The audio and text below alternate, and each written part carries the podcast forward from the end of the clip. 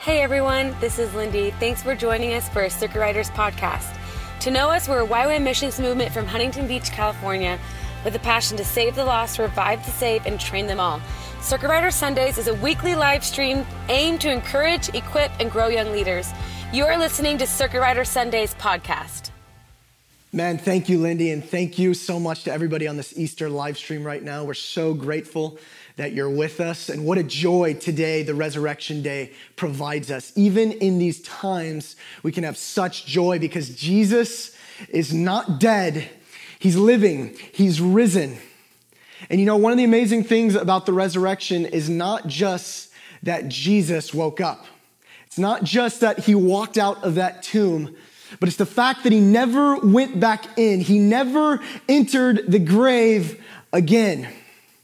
You know, history and scripture tells us that men and women have risen from the dead before, but only one walked out of that tomb with a chain in hand, death wrapped up, conquered, dragging behind him.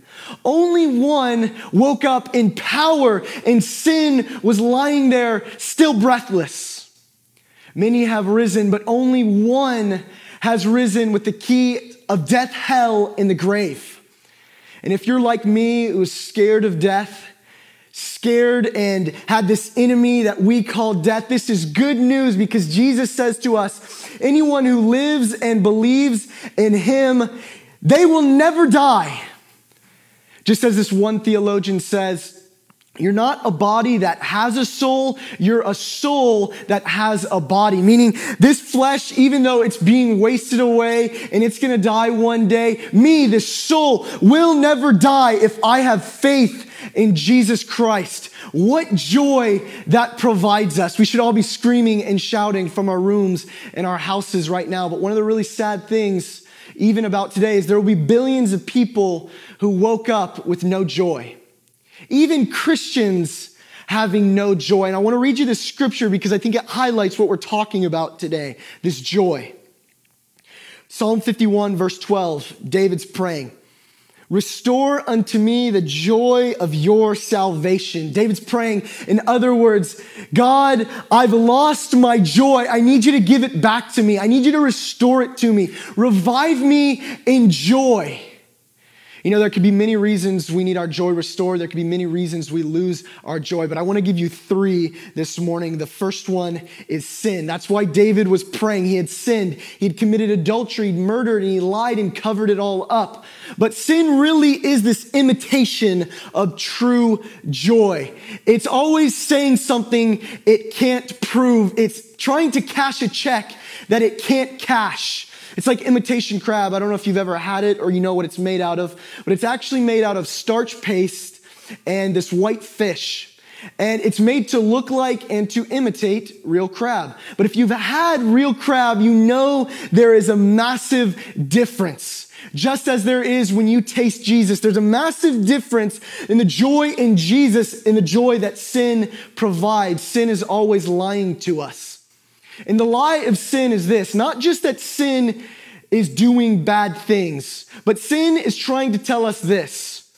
In essence, doing bad things is better than God. This is exactly what happened to Adam and Eve. They, they saw the fruit was good for food, delightful to the eyes, and desirable to make one wise. What are they saying? They thought that this fruit was going to make them really happy. They thought it was going to make them even more happy than having God, but it was a lie. And in that moment where they ate, they lost their joy. And when sin enters in, that's the first fruit. We usually lose our joy, our happiness in God. It's just like miners back in the days. Miners, when they would go into their mines, sometimes there would be these lethal gas, gases that could cause explosions in different pockets of the mine. And so the solution they found was they brought these canaries, these birds in cages into the mines. And, and, canaries have really sensitive lungs. So if the gases were getting too lethal, the canaries would actually stop singing and faint. And so the miners knew as long as the canaries, as long as the birds were singing, the gas, the air quality in the mine was clean. But if they stopped singing, then the gas in the air in the mind was unclean and they needed to get out. So it is with our hearts. When sin enters in, the first thing that stops is our heart stops singing for joy. It stops rejoicing in God. That's the first thing is we lose our joy. The second thing where we can lose our joy is being familiar with Jesus instead of knowing Jesus. You know, one of the amazing things is about the New Testament is there's only one Pharisee that we really know of in the Gospels that knew Jesus. His name is Nicodemus. Jesus told him, Nicodemus, you must be born again. And in John 19, we find out that Nicodemus is still following him. But all of the other Pharisees, Pharisees imagine all of them all of them were merely familiar with Jesus. They knew about him, they knew about his teachings and about his miracles, and they never entered in to actually know him, and they ended up killing him. Being familiar with Jesus does not save you. It's kind of like your neighbor and your family. When you come home from work or you come home from the store and you see your neighbor at the mailbox, you don't go up to them, embrace them and kiss them and hug them and tell them how happy you are to see them. You merely wave and say, How are you? And there's a massive difference from that to when you enter in your home with the people that you know, your family. You embrace your kids, you kiss your spouse, you eat and you fellowship and you have this delight because you know them. When I was growing up, Jesus was this relic on the shelf of my life and I was merely familiar with him and I didn't know him and I had no joy. As a matter of fact, most of my Easter services growing up were merely the beginning of the day. I was actually really more excited about the Easter egg hunt afterwards. And that's what familiarity with Jesus produces. It produces this comfort, this false joy that's not founded in re- the reality of knowing him. Second thing is being familiar with Jesus instead of knowing him. The last thing is this if Jesus is a means to an end instead of the end itself, then we will lose our joy. If we are using Jesus for something instead of Him being this treasure to us, then we will lose our joy. Do you remember Abraham? Abraham was promised all these things. Abraham, I'll be with you. I'm gonna give you a son. I'm gonna give you this land. And Abraham, you look up. You see those stars? I'm going to make your descendants like those stars, Abraham. One might be tempted to think that the gift is better than the giver.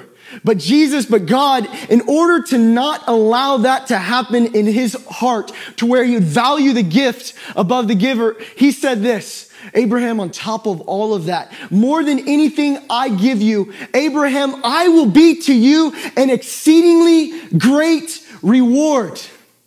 And for too long in the Western world, have we viewed Jesus too much like Santa Claus? You know, kind of there on the North Pole of our lives, and we call to him when we need something or want something from him. But listen to what First Peter says the end goal of Christianity is forgiveness, not the end goal of Christianity. Being delivered, redemption, being brought into the family, all those things are amazing, but they're not the end goal of Christianity. Peter says Christ died so that we would be brought to God, that we would get Him, and that Jesus, His words would be true, that we would sell everything out of joy, buy this field, and get Him as this treasure. Today is about viewing Jesus as this treasure, as this reward, as someone we're to know, as someone we're to turn our lives from sin and all the things that hinder us and to fully run after Him. And you know what we get from it all is joy.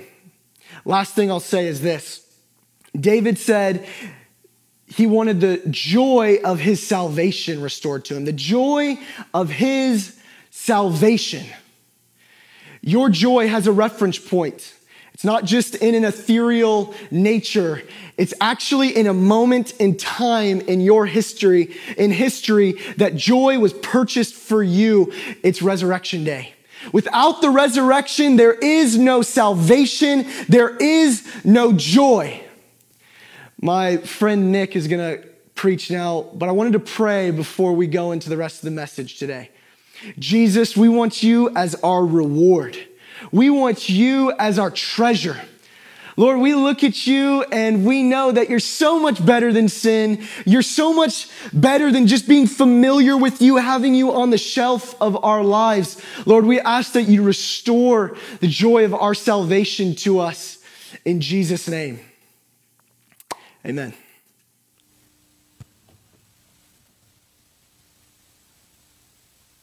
I want to thank Derek for what he just shared because I actually want to build on it right now. Because what he just said was that the result of seeing the hope of Jesus, the result of having a full understanding of what the resurrection means, should be a lifestyle of uncontrollable joy. And that if we don't have that joy, maybe we're not seeing the fullness of the hope of Jesus. Maybe we're not seeing the fullness of the meaning of the resurrection. See, right now, all across America and all across the world, we find ourselves in a moment where business is not as usual. We're in a moment of crisis. We're in a global pandemic. And for the first time in a long time, believers are not able to gather together in person to celebrate Easter, but we're in our homes.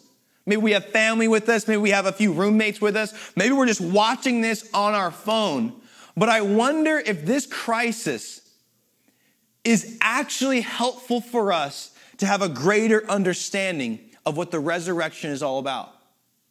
Because I think that in crisis, our proclivity to hope is exposed. What we really believe is exposed. It shows us what is our reaction to the good news. Do we fully believe it? Do we kind of believe it? Do we disbelieve it?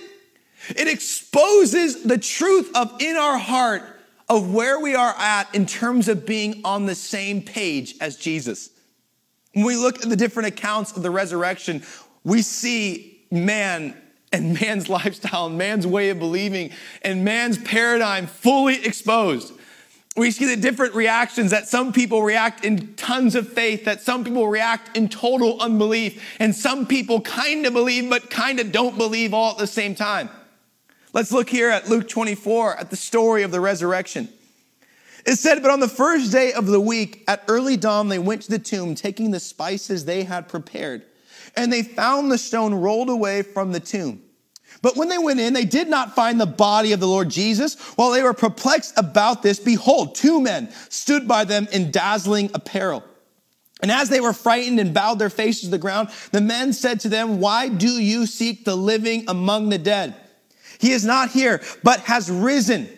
Remember how he told you while he was still in Galilee that the Son of Man must be delivered into the hands of sinful men and be crucified, and on the third day rise. And they remembered his words, and returning from the tomb, they told all these things to the eleven, to all the rest. Now it was Mary Magdalene and Joanna and Mary, the mother of James, and the other women with them who told these things to the apostles. But these words seemed to them an idle tale. Meaning they didn't believe what they were telling. They thought the stories were fake. They thought they were making them up. And they did not believe them.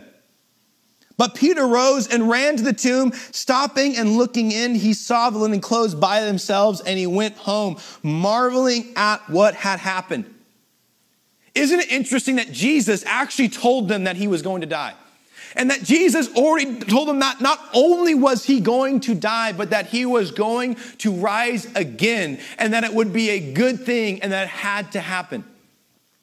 But here we find three sets of the followers of Jesus. The first, the women, they come upon the empty tomb. And in seeing the empty tomb, they see two angels who tell them that Jesus is not dead, but that surely he's alive.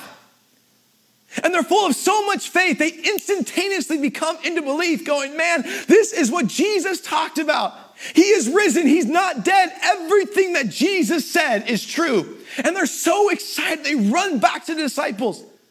And they tell them everything that they saw and they heard. And what did, how did the disciples react?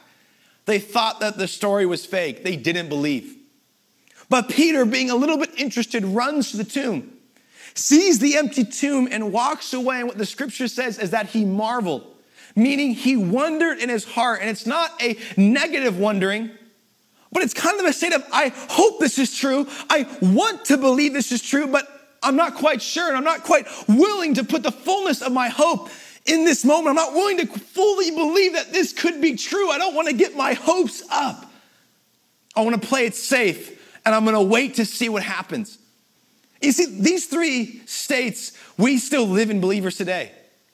See, some of us, maybe we're watching this and we're not a Christian, or some of us, we call ourselves a Christian. We live in a cultural uh, state of Christianity, but when it comes down to it, there's a real unbelief in our heart in the good news about Jesus. We can tell you what Jesus says, but in our heart, we don't really believe it. Some of us, when we hear the good news, we instantaneously come in faith, and we're the Christians that are overflowing with joy, having to tell everyone about the good news of Jesus because we cannot keep it inside. We have revelation of who the God man Jesus is and the good news that he gives us. And I think more often than not, most of us find ourselves, though, in the moment of wanting to believe, almost hoping to believe but still holding on to a little bit of unbelief. I'm not sure it's true. I don't want to get my hopes up. But today, when we look at the resurrection and what the resurrection means, I believe there are four major things that the resurrection is shouting into our life that are shouting into our personal relationship with Jesus and our shout principles that are shouting into the leadership in Jesus in our life that we look at the resurrection, I believe that these four principles that when we grab a hold of them and we let them really fully come into our heart and we truly believe, the only result will be uncontrollable joy and celebration. The first thing is that God always has the final say, that He always is in victory. We see in 1 Corinthians 15 54 through 56 it says, Oh, death, where is your victory? Oh, death, where is your sting?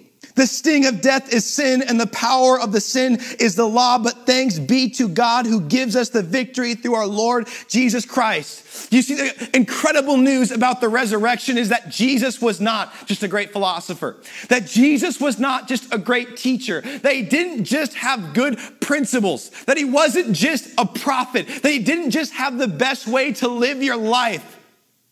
But the resurrection of Jesus confirms what we all believe is that Jesus was the Son of God and the things that he claimed to be true are true. And some of those things are that we can be forgiven of our sins. That right now, in this moment, if we put our hope in Jesus and we say, Jesus, I repent. In other words, I want to turn from my old life and put faith into you, we can be instantaneously 100% forgiven. That Jesus has had the final word over sin in our life, and that means he's had the final word over separation between us and God. That in Jesus we're no longer separated, but in Jesus we are now connected in union, in deep connection with Jesus by the Holy Spirit. Number two, we're no longer afraid of death because it's like what Paul said to live is Christ, but to die is gain. That no matter what is happening in this world, no matter how difficult it may be, that when we die, when we go to be with Jesus, we will be united forever with Him in paradise where there will be no more sorrow, where there only will be joy overflowing, the fullness of hope, the fullness of faith, the fullness of the fruits of the Spirit. We free of the flesh, free of the sin, free of temptation, and will live forever with Jesus the real reason we were created to be with Him, and it will last for all eternity. Sin has lost its sting in our life. Death has lost its sting in our life. Jesus has had the final say. Not Satan, not your flesh, not the lies we believe, but what Jesus says is true. And you see, when we look through the whole story of the crucifixion, to the resurrection, we see that Jesus was always in victory. There wasn't a moment where Jesus failed or we lost or we kind of lost and had to come back all of a sudden.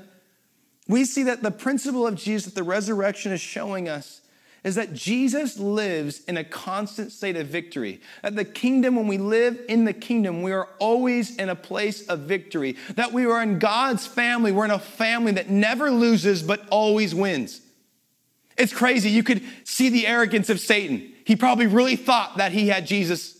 He probably really, oh, I'm going to end Christianity. I'm killing Jesus. I'm so great. I'm so proud. I love my rebellion. I'm going to have victory. I'm going to be able to condemn men and separate them for the rest of their life.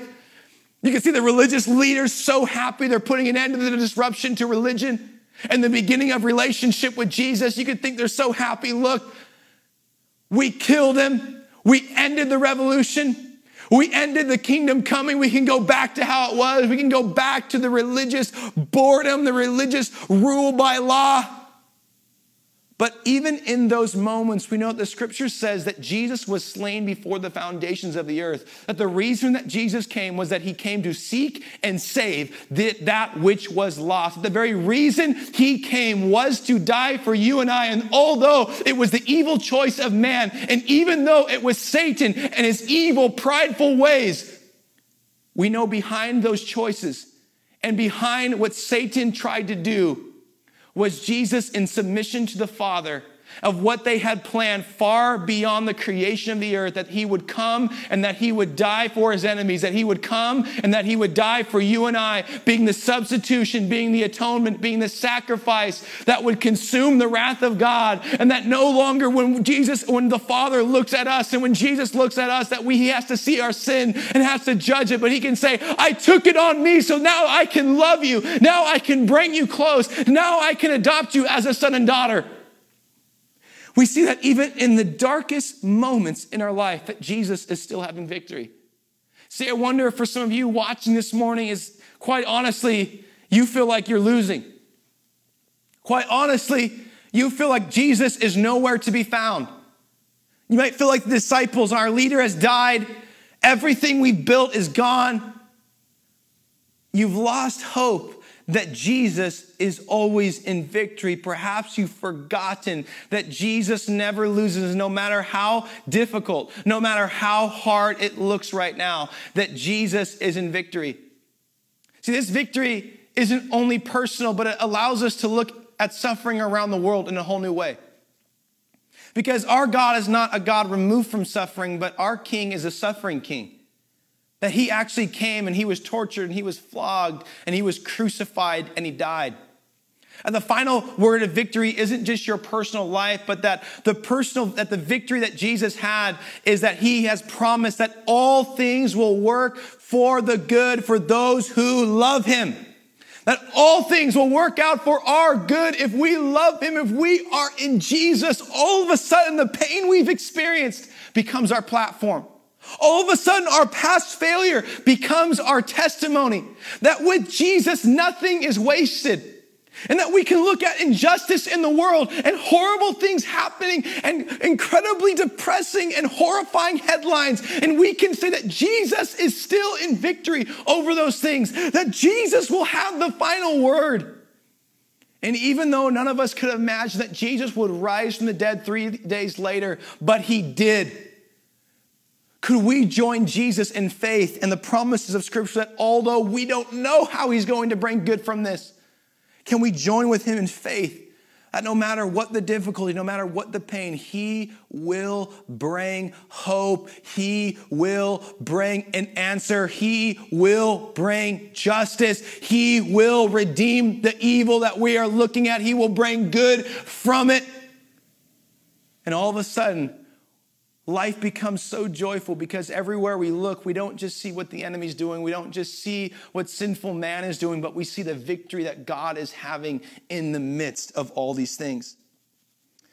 The second thing is that the principle of scripture that seems to be demonstrated by the death and resurrection of Jesus is this pattern of death to life. And I think so many times life can get very dark. That we can have moments where we truthfully do get a bit disillusioned, where we truthfully do enter into confusion, that we're like, where is God? But isn't it funny that over and over in the scripture, there is this painting that in the darkest moments of our life, that victory and that resurrection and that life is only around the corner. That if you're in your darkest night right now, then tomorrow morning could be the brightest light that you've ever experienced. That though while morning may last the night, joy comes in the morning. And sometimes we get pruning and death mixed up a little bit. Pruning is God coming in our life and maybe taking a few things away to refine our motives. But what about real death? What about I lost my business? I lost my church. I lost my personal vision. I've lost my hope. I'm in a place of depression. I'm in the dark night of the soul.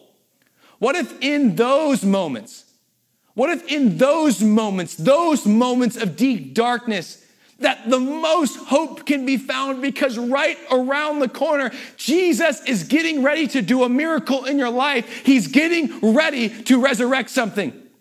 And I want to pause and say something almost a bit prophetically in this hour because I do believe that in this moment of darkness, all across the United States and all across the world, could Jesus be waiting for a couple things to die in us and at the church in, at Broad to bring us into the greatest resurrection of the church in history? That although we can't gather right now, although we can do is just move in Facebook posts and Instagram and YouTube, that from this moment, the greatest rising, the greatest human harvest in history, the greatest coming to Jesus, the greatest souls being run into the, into the kingdom, perhaps even a billion soul harvest is at the door, but Jesus is allowing this pause in the church to allow a few things to die. I want to propose those to you for a quick moment. Number one, could God be letting our desire for personal recognition die? That maybe some of us right now, there's no way we've lost our influence because we can't gather in person. And we're doing everything we can to get back to it, but Jesus is saying, No, I want it to die.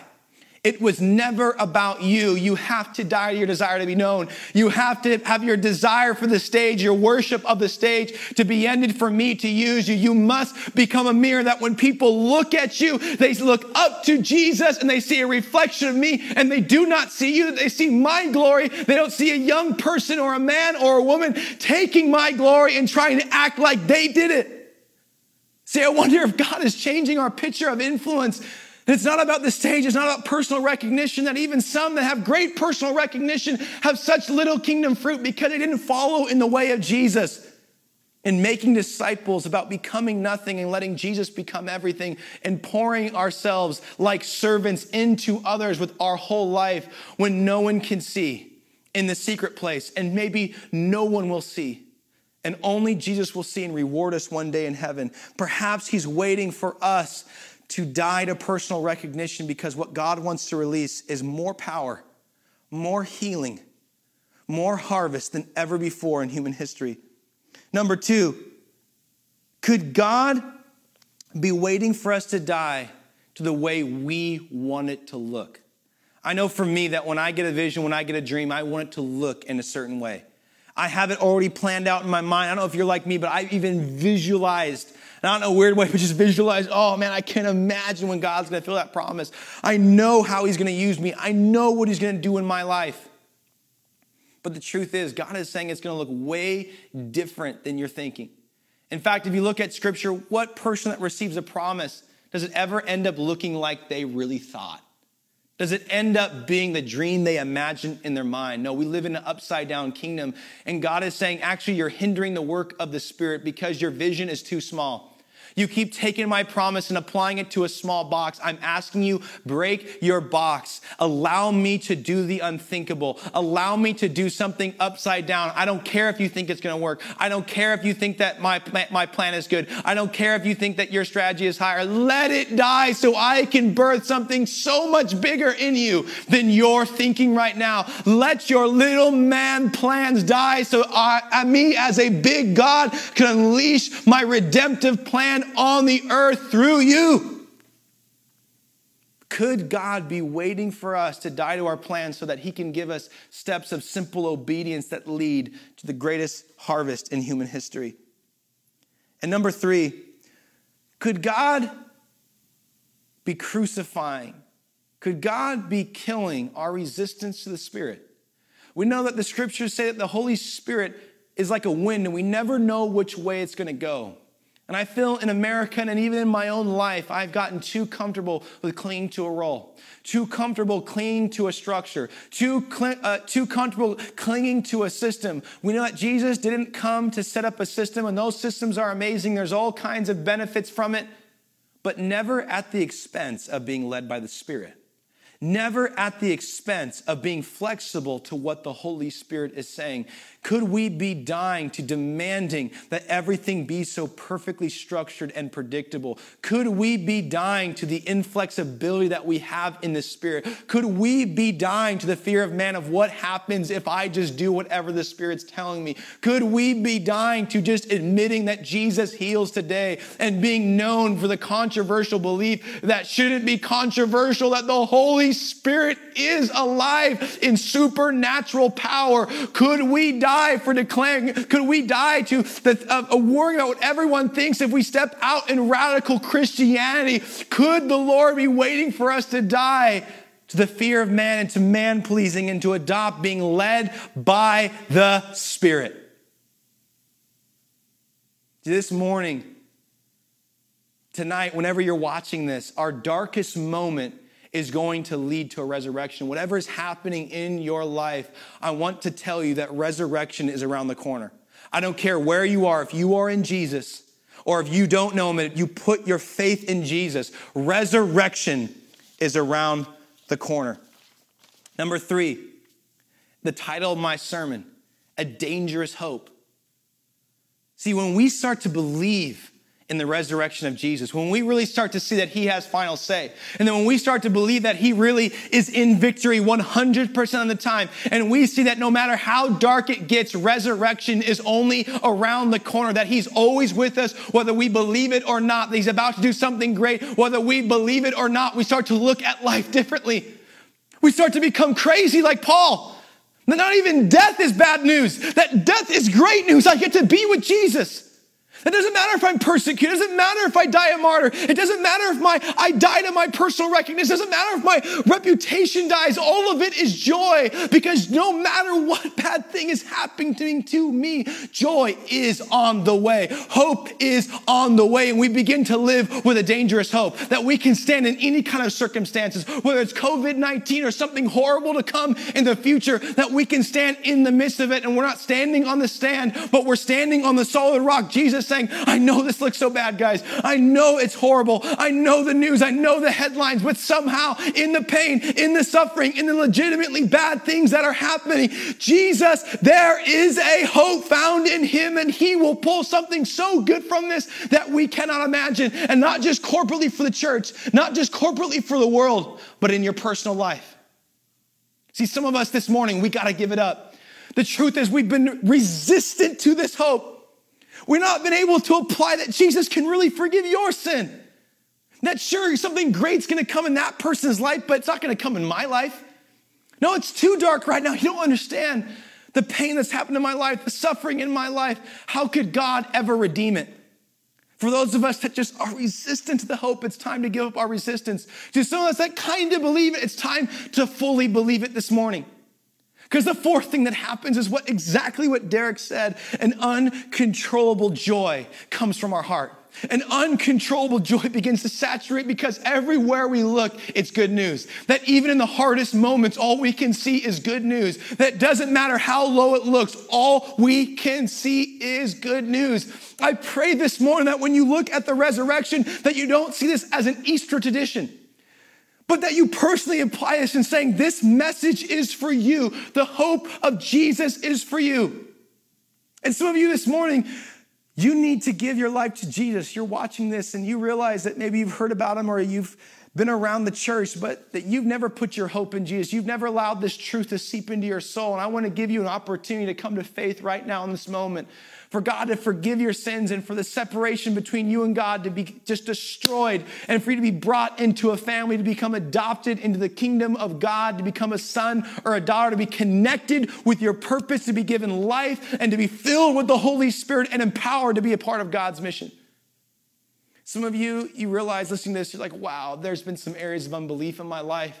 I want to give you an opportunity just to get rid of those little subtleties of unbelief, the subtle cynicism, the subtle, I'll believe it when I see it. And it's time for you to get back on the faith train and know that God is actively working in your life and about to do something so great. And finally, at the end here, the resurrection of Jesus is the power of Jesus. It's the power of the gospel. The whole Christian faith hinges on the resurrection. And this morning, That resurrection power lives inside of us because of the Holy Spirit. I want to pray for healing, and I want to pray that some of you would be marked in this Easter series, uh, this Easter season like never before, and marked with your calling to be an evangelist and to be a good news messenger. I want to pray for you that the work that God has started, that He would finish it, so that you would be ready for what I believe we are walking into, the greatest harvest of souls the world has ever seen a billion souls coming into the kingdom worldwide. If you need to get right with Jesus, I want you to pray this simple prayer with me right now. And I believe that God is going to meet you everywhere you're at. I don't need to be with you in person. The Holy Spirit will be. Jesus will be with you. And that's who you really want to be with. Pray with me. Jesus, I want to come to know you. I want to surrender my life to you. Forgive me for my sins. Forgive me for every way I've rebelled. Every way I've walked away from you, Jesus, I want to surrender my life. I turn, I repent. I turn to you and say, Jesus, forgive me of my sins. I believe you died for me and I believe that you rose again and that you really do have the final say over sin and death. I want to be a part of your family. I fully give my life to you. If you just prayed that, you've just come into the greatest family, the family of God.